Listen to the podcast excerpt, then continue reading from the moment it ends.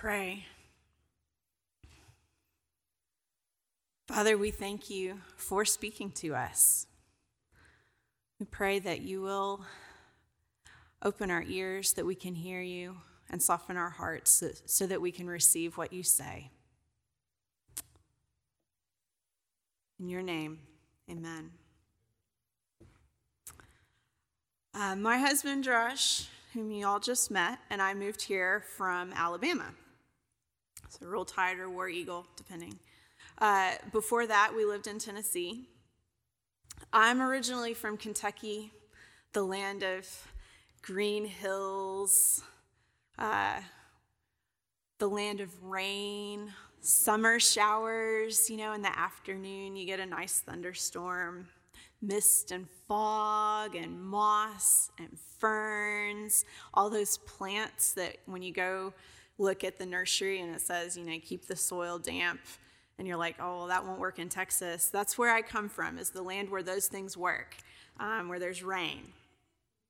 Um, our first summer in Texas, uh, which was only the second time either of us had ever been to Texas, and the first time we'd ever been to Texas in the summer, uh, we realized that we were no longer in the land of rain and green hills uh, there was no rain, and there kept being no rain. Uh, and it was hot, and it was dry, and it sucked my soul away. Um, the first summer, uh, the first time that it rained after we moved here, Josh and I literally went and danced in it. I mean, it was just so exciting to have this moisture from the air. What is this? Uh, this summer, which was another really hot and dry one, as you all know, uh, when it would rain occasionally, there towards the end, we would go and sit outside in it. We just keep talking, we'd just move outside and keep having our conversation while the rain was coming down. We like the rain, we're used to the rain. So when we bought our first house in Texas, um, we were having our home inspection, as you do. And the home inspector told us, you know, just sort of offhand as is going around, he says, make sure you remember to water your foundation. Uh, you know, the foundation slab that your house is built on.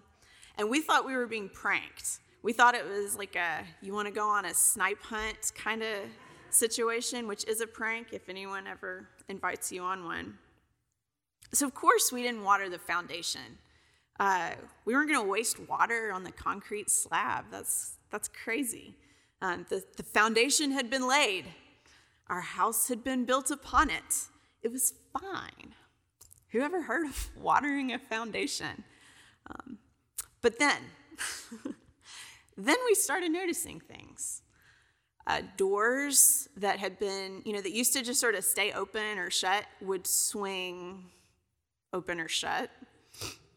Uh, we started seeing cracks in the walls in the ceiling inside, which is a little worrying. Uh, then we started seeing cracks in the brick on the outside of the house. Uh, if we dropped something round on the floor on one side, it would roll to the other side of the room. Turns out that all this advice about watering your foundation is not a prank. Um, in Waco, we have clay soil and no rain. So that means that uh, in the summer, when it gets hot and dry, the ground shrinks up and the slab, the foundation, drops like a rock every year. So it drops, and so it's like this pounding, and uh, that's not ideal for your uh, the the structural integrity of your home, to say the least. So we had neglected our foundation, and y'all, the cost was high. Uh, if we preferred for our house not to fall down around our heads, we had to go back to the beginning. We had to work on our foundation. Um, and so, incidentally, if any of y'all need a good foundation repair company, um, come see me later. And if any of you are not watering your foundation, do so. Free pastoral advice there. Um, we thought once the foundation was laid, it was laid, it was solid. We could turn to the decorating and the expanding and the planting of the yard and all the fun aesthetic parts of home ownership. And we neglected our foundation. Foundations are important, even if they're not the most glamorous part of a building project. Uh, across the street, there wasn't much really to see for a while until things started going up. Um, when we go to places like New York City or Paris um, or downtown Waco to marvel at the architectural wonder that is the Alico building, right? Uh, we don't spend a lot of time looking at the foundations and thinking about the foundations of the buildings. But if we ignore them, if we neglect those foundations, um, problems come. And scripture spends a lot of time talking about foundations, both literally and figuratively, actually. So, in the Older and Newer Testaments, both, we have this poetic picture of God laying the foundations of the earth in creation. Uh, we just heard the story that Jesus tells of the wise and foolish builders.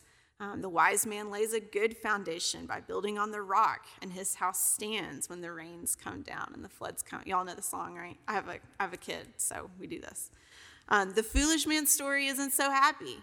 Um, so maybe we can update instead of the foolish man building his house upon the sand, maybe now the foolish man builds his house upon the Texas clay soil. And so when the rains don't come, the house goes splat, right? So um, 1 Corinthians 3, Paul tells us that Jesus Christ is the foundation on which we build. In the prophets, in the Old Testament, we get this recurring image, um, this recurring description of God's discipline involving tearing down cities uh, down to their foundation, which are still solid. Those foundations are still solid, not built on Texas clay soil. Um, clearing off the bad, tacky, ugly, ostentatious, showy things that, that the people had built up on them so that God can rebuild them as they should be. And this passage from Isaiah 28 that we just heard is really all about the importance of foundations, no matter how unglamorous and boring they may seem. The chapter starts uh, by talking about the northern kingdom of Israel. Uh, so remember that after King Solomon died, there was not this peaceful transition of power as we're from one monarch to the next, as we're seeing in the United Kingdom of England and Northern Ireland at this moment. Um, instead, David and Solomon's kingdom divides, it splits. And so you've got Israel in the north and you've got Judah in the south. And Isaiah 28 starts with this very poetic, um, vivid description of the northern kingdom of Israel and how it had neglected its call to love God and to love neighbor. Israel had neglected its foundation, and God is going to see to it that the necessary repairs are made. Then in verse 7, Isaiah switches gears. So this is where we started reading this morning. Um, a nice graphic bit of prophetic poetry to start your week off right. Um, in verse 7, Isaiah turns his attention away from the northern kingdom down towards the southern kingdom of Judah. So Israel's capital was Samaria, Judah's capital was, capital was Jerusalem. And Jerusalem, you got to understand, Jerusalem is the city of God. This is where God chose to dwell. This is where he put his temple. This is the only place where right sacrifices could be made. This is where God set his kings to rule, the Davidic dynasty that would have no end. So Jerusalem was the place to be, the holy city, the place from which knowledge and holiness and power flowed. And the keepers of that knowledge and holiness and power, its stewards, are the ones to whom Isaiah is turning his attention here in verse 7. These also, in addition to the people of Israel that we get talked to in the first part of the chapter, these also stagger from wine and stumble from beer. Prophet and priest stagger. They're staggering around, they're, they're stumbling, they're confused, they're straying, they're erring. Visualize this scene. It's like a frat house. All the tables are covered with vomit, right? So it's like a frat house at the end of the night after a party, you know. But this passage is not really about literal drunkenness. Um, though literal drunkenness may certainly have played a part in the situation that Isaiah is actually critiquing. Drunkenness is a problem um, because becoming drunk means giving up your awareness, giving up your self control, giving up your autonomy. Something else takes over you. Um, the Hebrew in verse 7 literally talks about um, um, the wine swallowing them up. So you think you're drinking the wine, but it's actually the wine drinking you. Um, becoming drunk means giving up your discernment, your ability to listen clearly to the voice of God, to read scripture carefully, to learn from the traditions and the insights of the church, of the people of God responsibly. And so, what Isaiah is doing here is not painting a picture of a frat house or a bar. He's painting a picture of a church, of a temple, of a synagogue, of a place of worship um, in which people have gathered to hear and to learn from and to be formed by the words of God that their religious leaders are supposed to teach them. And the religious leaders, the priests and the prophets, are certainly there and they're active, they're doing lots of stuff, right? But they're not really able to do their job to fulfill their calling well because they've given up their discernment. They stagger from wine, they stumble from beer. Um, repetition adds to this visual, right? So stagger, stumble, stagger, stray, stumble. You can just sort of see them moving around. They're still trying, sort of, to hear a word from the Lord, they're still trying for sure to issue judgments and, and provide teaching, but they're failing miserably um, and totally distorting the whole endeavor, whether they know it or not. And apparently they don't know it. Uh, in verses 9 and 10, we get to hear what they say when God actually does speak to them. Uh, the prophet here doesn't give us the actual words that he preaches to them in this context, but we've been given a whole book of preaching that helps us fill in the blanks. So just imagine between verses 8 and verse 9 that you get a sermon from Isaiah. Maybe some of the things that show up earlier in the book. Maybe something from chapter 5, where Isaiah preached Woe to those who call evil good and good evil, who put darkness for light and light for darkness, who put bitter for sweet and sweet for bitter. Woe to those who are wise in their own eyes and clever in their own sight, who acquit the, acquit the guilty for a bribe but deny justice to the innocent. Maybe he preached something like what we read in Isaiah chapter 1, where God pleads with the people wash, be clean.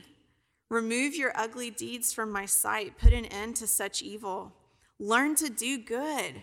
Seek justice. Help the oppressed. Defend the orphan. Plead for the widow. Imagine that Isaiah's just delivered that sermon, one of those sermons. It's powerful, it's bold. The priests and the prophets and the people of power and influence to whom Isaiah has delivered the word of the Lord sit and stare at him in awe it's that altar call moment, and Isaiah waits for them to respond, ideally with weeping and repentance and thanksgiving. And then in verse 9, they laugh at him and they mock the message that God sent them to deliver. To whom will God deliver knowledge? To whom will he explain the message? Those just weaned from milk? Who does he think he is? They're saying. Doesn't he know who we are? We are the priests and prophets of Jerusalem. We're the teachers. We're the pastors. We are the seminary educated. Why is he talking to us like we're babies? Why is he trying to teach us such basic things? Verse 10 doesn't really come through in, in English super easily, so this is my plug for taking Hebrew. Um, different translations try to come at it in different ways. So you probably all have something different here. Um, but basically, what it's doing is it's building on that last rhetorical question Who's he trying to teach? Does he think we're babies? What's this guy trying to teach us? And then they mimic what they feel like he's doing. He's saying, Tsa, tsa, tsa, tsa, and ka, ka, ka, ka. Maybe if you were to translate it super woodenly, it's like maybe something like, Law, law, law, law. Line, line, line, line would be another way to put it. Laws here, like um, instructions and commands um, that God has given, but using a babyish word for it. So something like, He's just telling us the no nos, you know. Um, and a line is not a line like a line in a sand, but, but a line like a measuring tape that you use to figure out if your sofa will fit through that door, or um, a line like a plumb line to see whether the pulpit is, is at a right angle or not, or the wall that you're building is straight or not.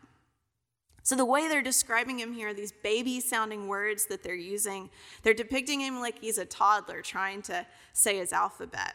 What my toddler, Mary Brandon, would, would call her your, the ABCDEFGs. Um, she'll ask us, Mommy, Mommy, why do you have ABCDEFGs on your shirt? Or something like that. So she only has this very rudimentary understanding of what letters are and what they do. And that's what um, these priests and, their, and the prophets are comparing Isaiah's teaching to, what they're comparing God's teaching to. Here we are, the leaders of Jerusalem, the leaders of the people of God, and he's trying to teach us the ABCDEFGs of God. Isaiah's being boring. We are trained, we are sophisticated. We don't need this beginner's nonsense. He's just repeating obvious things that we learned a long time ago. He's giving us milk, not solid food. We want to decorate the walls, and he keeps working on the foundation. We don't need to listen to this. The danger of growing up, of getting older and wiser, the danger of education and training and experience is that we can become so focused on um, building and decorating the house that we neglect the foundation. We enjoy the solid food so much that we forget the vital nutrients that are still there in the milk. So, we're here in a seminary chapel service. We have the tremendous benefit of time and resources for studying and learning and delving into the most important questions of our faith. We learn Greek and Hebrew, right? We have expert preachers to train us to use our voices and our pulpits effectively. We think deeply about homoousios and atonement theories and missiological approaches and best practices of spiritual direction. We are so blessed to be in this place of rich, solid food. I pray and I believe that God is using this place and these people to build up God's church around the world. We are called to build up the church.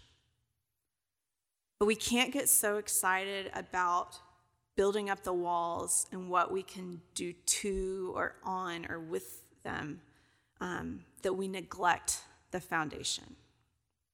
And that's the warning that Isaiah fires back at the drunken, staggering, failing priests and prophets. Don't neglect the foundation. Neglecting the foundation is costly Isaiah tells the leaders of Jerusalem that since they won't listen to him and his ABCDEFGs of faith, or any of the prophets that God has sent before him, God's going to use extreme measures to get the message across. God had tried to tell them in verse 12, He tried to tell them, here's how you rest, here's how you find peace and wholeness and life with me. Notice that finding rest is about showing rest, giving rest to others. It's the love God, love people thing. So the Lord's word for them, verse 13, will be tzaletza, tzaletza, kalika, kalika, a little of this, a little of that. I mentioned Mary Brandon a minute ago. Um, she's almost three. And so I'm living and breathing the challenge uh, of how to discipline overly smart, defiant human beings right now. Uh, the other day, I had to carry her with help literally kicking and screaming into daycare. Um, and she was screaming, by the way, uh, no, I want to go to big church. That's what she's screaming over and over again. So I guess there's worse things that a kid can yell, um, but still, uh, Ecclesiastes, there's a time and place for everything, right? Um, so one of y'all can come and sit her down and explain about the church being the people and not the building.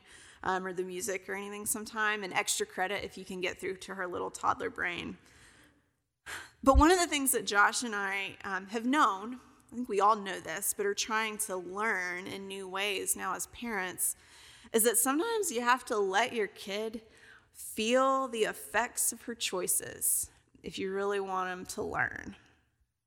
Sometimes you need to let her pop that balloon so she learns not to beat it on the table while you're trying to eat.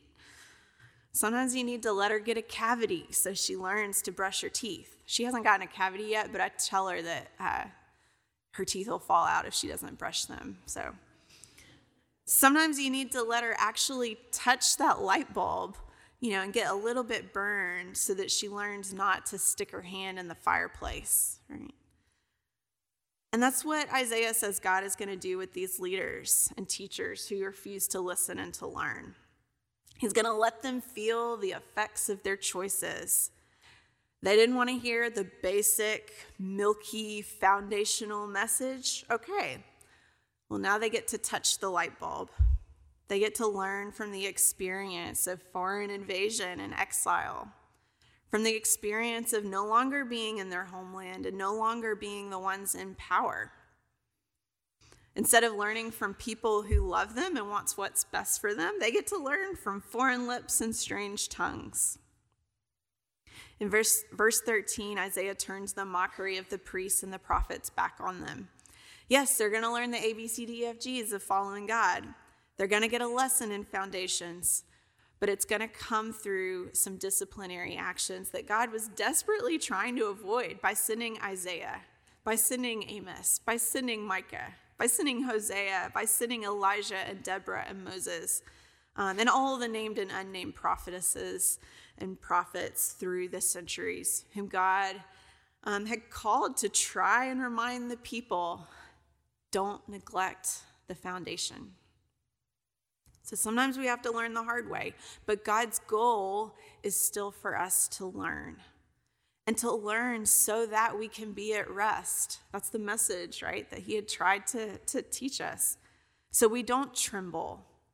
So the life and the church that we build doesn't go splat.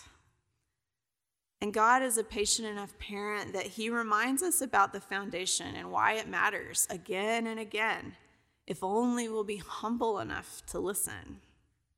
That's what the promise at the end of our passage this morning is about. God promises that He will never neglect the foundation. Therefore, the Lord God says, Look, I'm laying a stone in Zion, a tested stone, a valuable cornerstone, a sure foundation.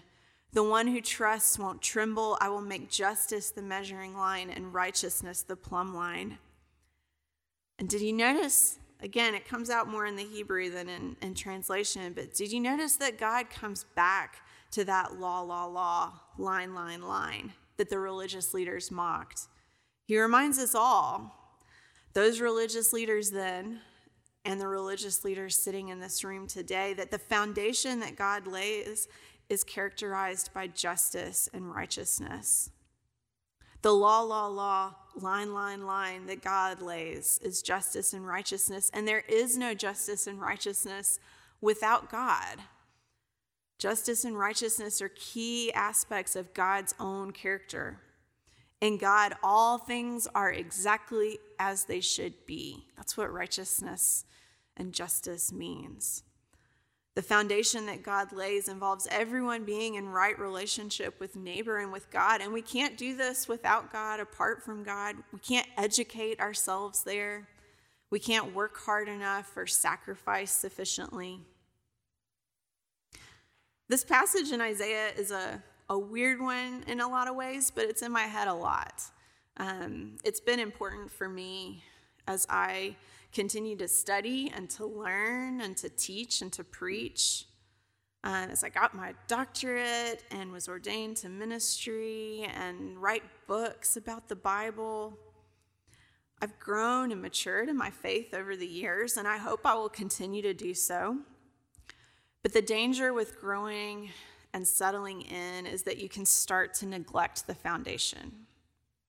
Those really fundamental parts of our life with God and truths about who God is. They seem so basic. So much like milk when we have moved on to solid food. And don't get me wrong, solid food is important, it's good. Keep studying to show yourselves approved. But also remember that Jesus said we're supposed to be like little children. Walter Brueggemann, an Old Testament scholar, talks about the need for us to have um, an abiding astonishment about who God is and what God has done.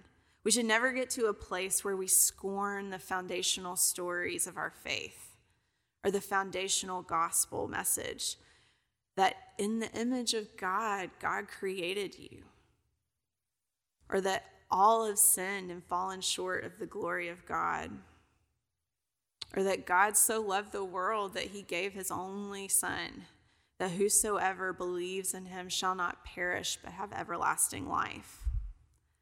Or that the entirety of God's call on our lives as Christians can be summarized by the command to love the Lord your God with all your heart, soul, and strength, and to love your neighbor as yourself. What does God require of us but to do justice, show mercy, walk humbly with our God? Emphasis on with our God. We can only do this with our God, the one who lays the foundation, the one who is the foundation.